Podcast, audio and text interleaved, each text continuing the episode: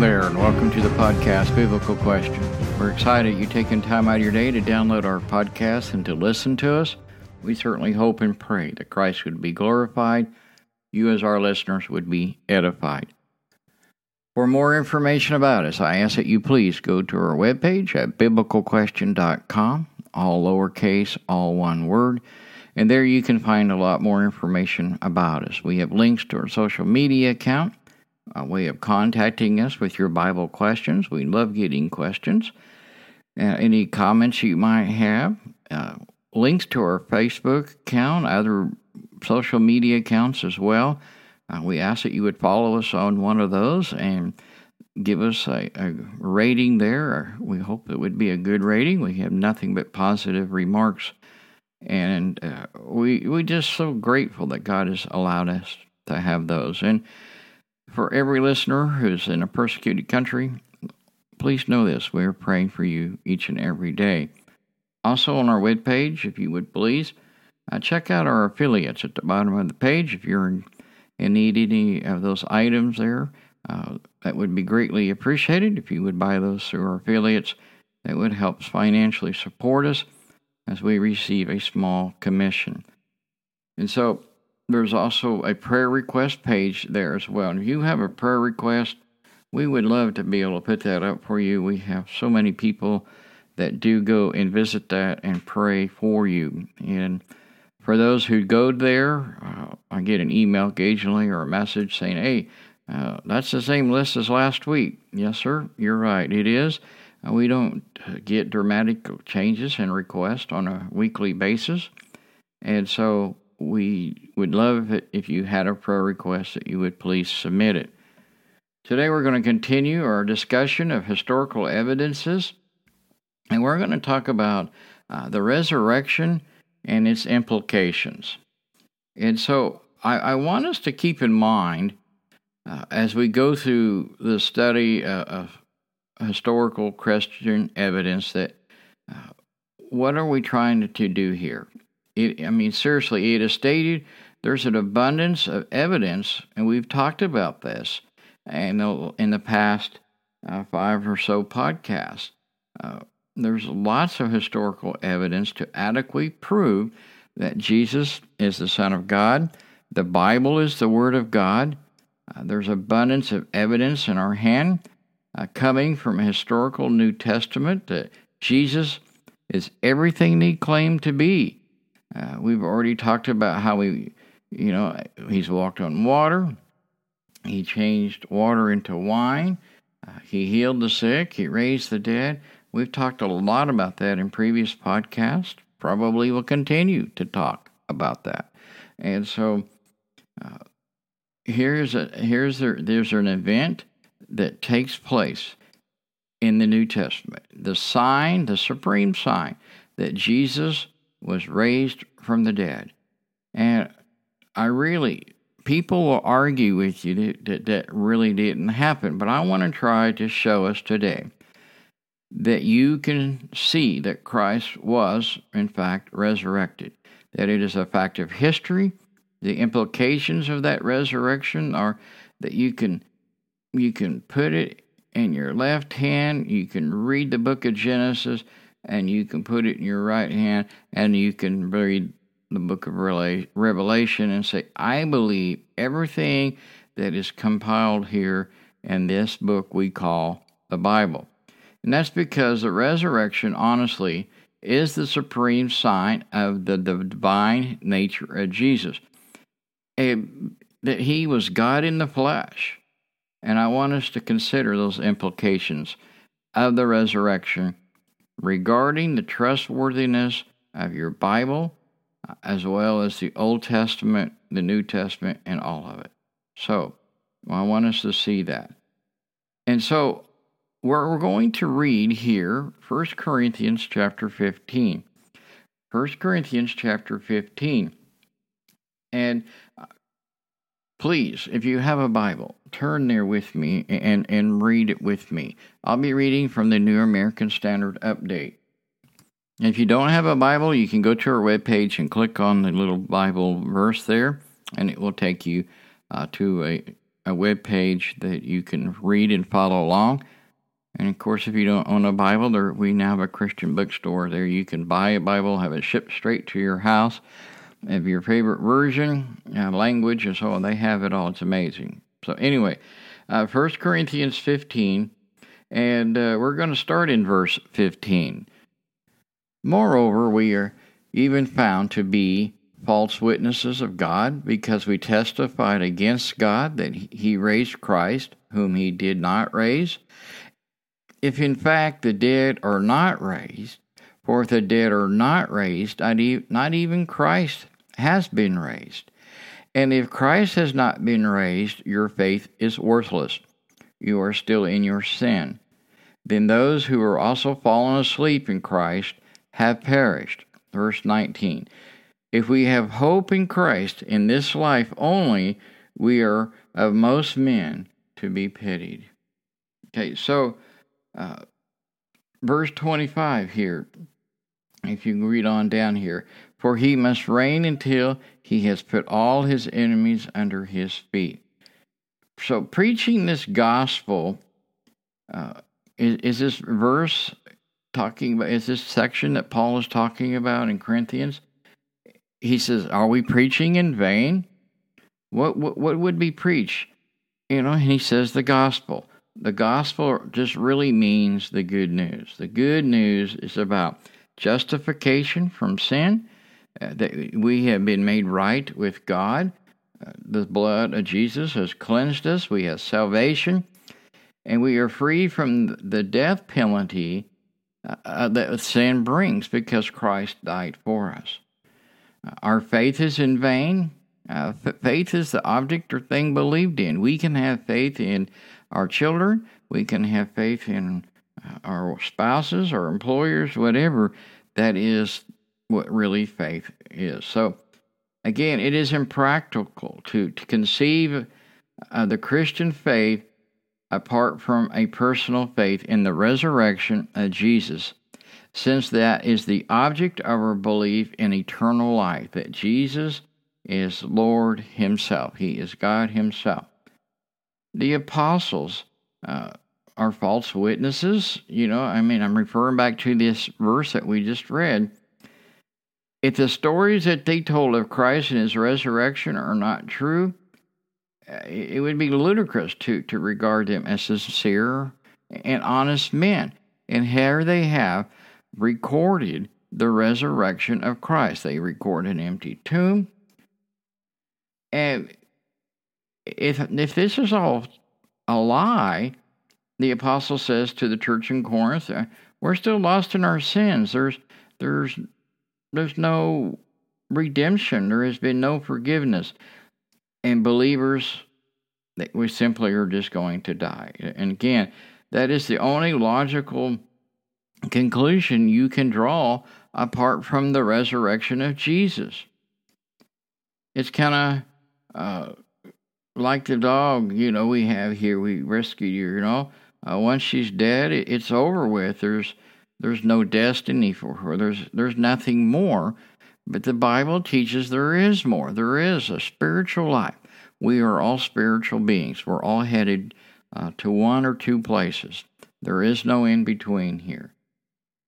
And Paul says, look, if the resurrection of Christ is not true, we're being persecuted, we're being discriminated against, we're looked upon as fools, all for nothing. We're going through all this for nothing if this is not true. And so, again, here's the Apostle John. Turn with me to John chapter 20. John chapter 20. We're going to start in verse 30. Therefore, many other signs Jesus also performed in the presence of his disciples, which are not written in this book, but have been written so that you may believe Jesus is the Christ, the Son of God, and believing in him, you will have life in his name. And so, again, this word Christ in the Greek simply it comes from the Hebrew term Messiah, or the anointed one. The Old Testament prophesied of a Messiah to come and deliver Israel. And Jesus proclaimed that he was that Christ. He was the fulfiller of the Old Testament messianic prophecies of him.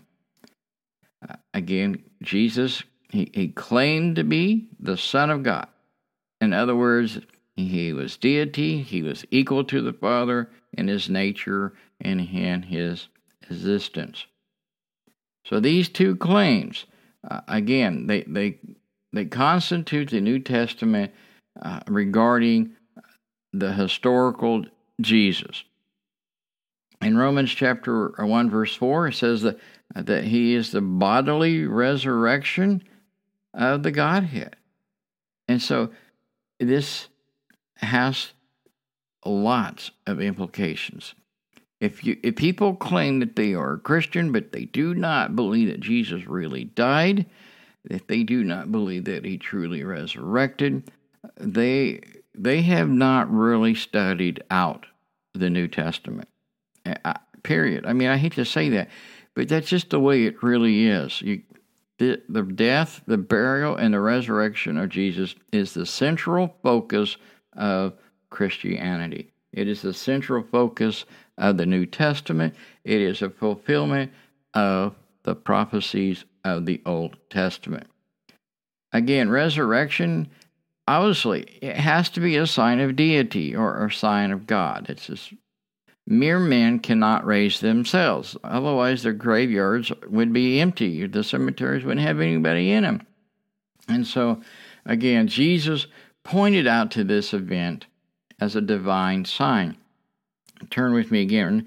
Again, we're going to be in John, but chapter 2, and we're going to start in verse 18. John chapter 2, starting in verse 18. The Jews said to him, "What sign do you show us as to your authority for you doing these things?" And Jesus answered them, "Destroy this temple, and in 3 days I will raise it up." The Jews then said, "It took 46 years to build this temple, and you will raise it up in 3 days?" Verse 21, but he was speaking of the temple of his body.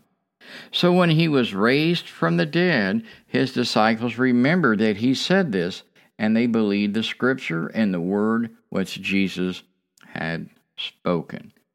So speaking to his apostles, he says, hey, the Messiah could be identified by his death, his burial, and his resurrection. Turn with me to Luke. Luke chapter 24. We're going to start in verse 44. Now he said to them, "These are my words, which I spoke to you while I was still with you, that all things which were written about me in the law of Moses, and the prophets and the Psalms must be fulfilled." Boy, he covers the entire Old Testament. And he does that because certain sections of the Jews only believed in certain parts of what we call the Old Testament. So he covers it all and says, look, everything talks about me. Verse 45. Then he opened their minds to understand the scriptures, and he said to them, "Thus it was written that the Christ would suffer and rise again from the dead on the 3rd day. And then verse 47. And that repentance for forgiveness of sins would be proclaimed in his name to all the nations beginning in Jerusalem. You are my witnesses of these things." Okay? And so Paul says that the resurrection would be an identifying sign of the Messiah, of the Christ. You can find that in Romans chapter 1, verse 4.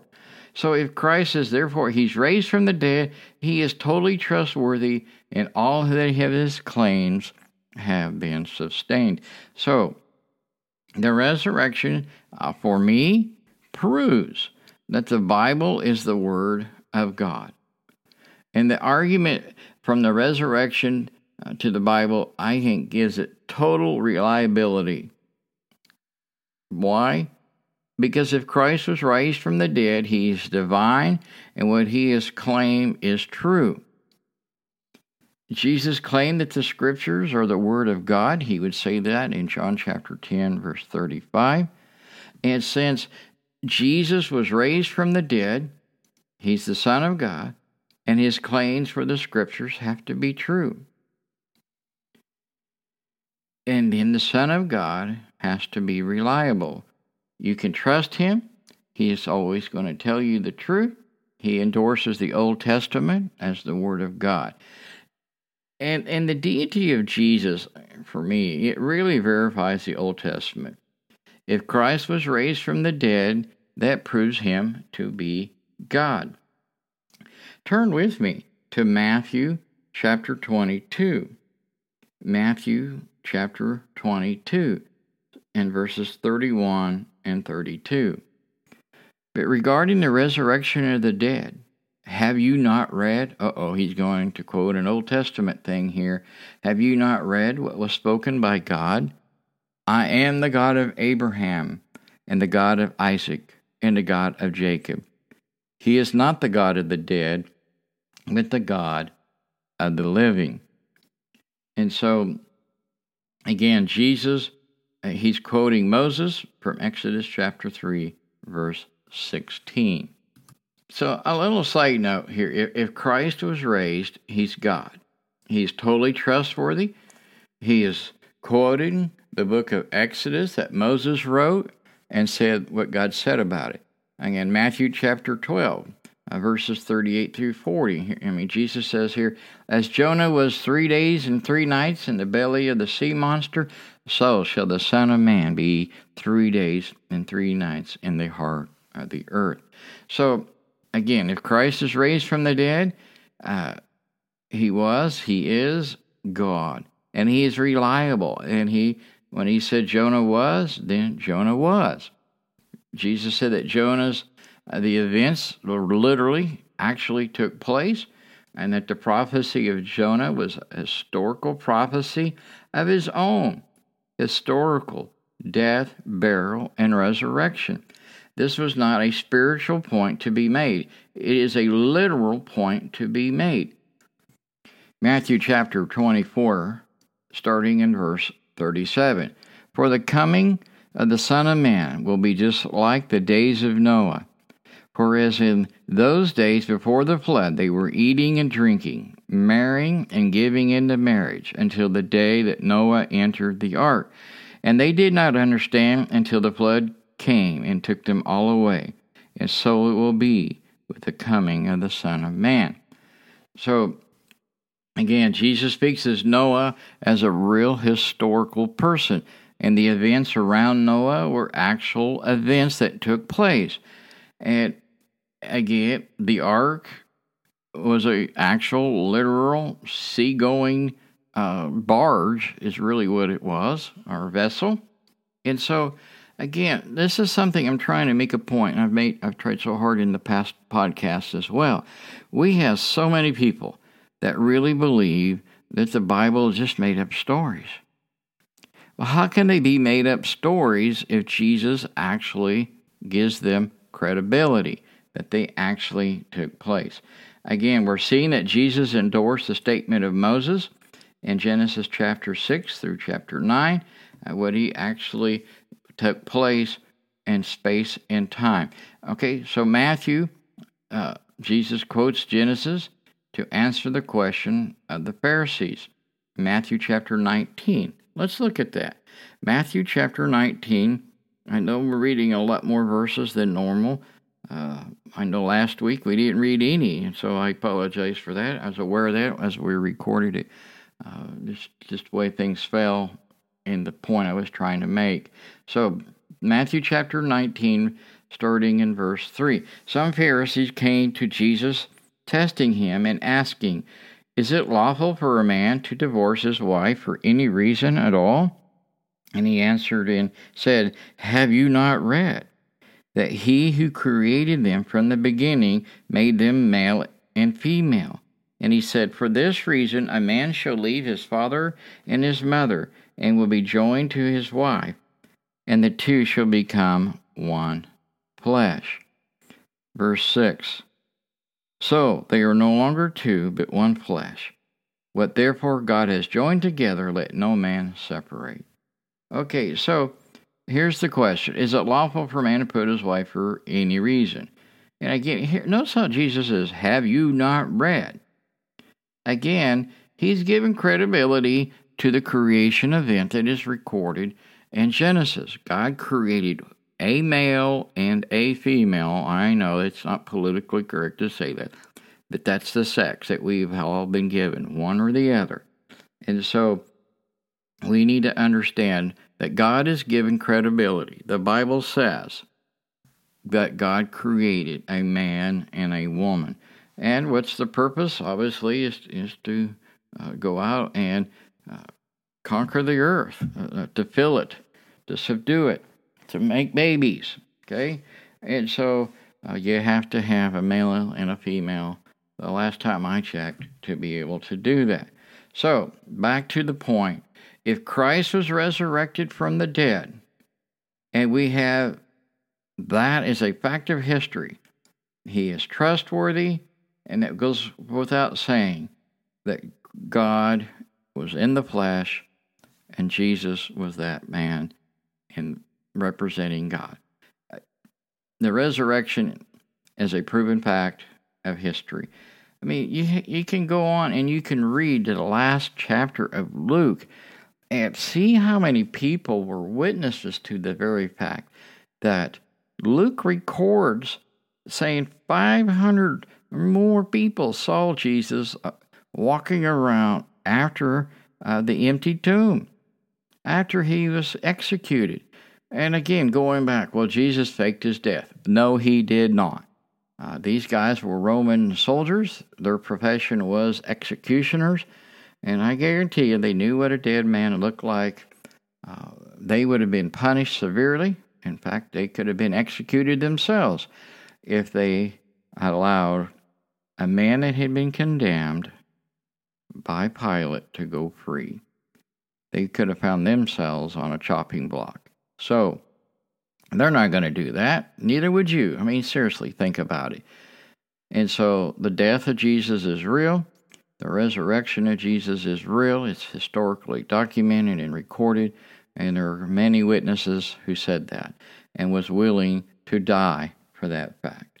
So, I certainly hope this podcast, as we go through this historical evidence type series, that you're getting some good basic information that will help you say, hey, I want to know more about that. And that you will go find some things, books, take a class, whatever it is that you need to do to understand the historical evidences of the Bible.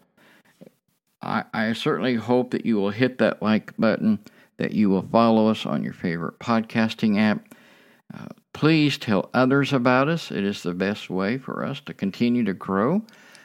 Follow us on our social media accounts, and we would certainly love more reviews and positive comments on not only social media accounts, but on your podcasting app as well.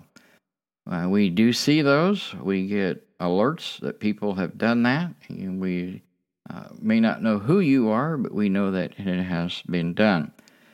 Again, I want to thank you for listening. I certainly hope that you'll continue to listen to us as we continue this idea of historical type evidences. And next week, we plan to, again, to talk more about the empty tomb and the resurrection of Jesus. Thank you for listening. May God bless you, and may He have the glory.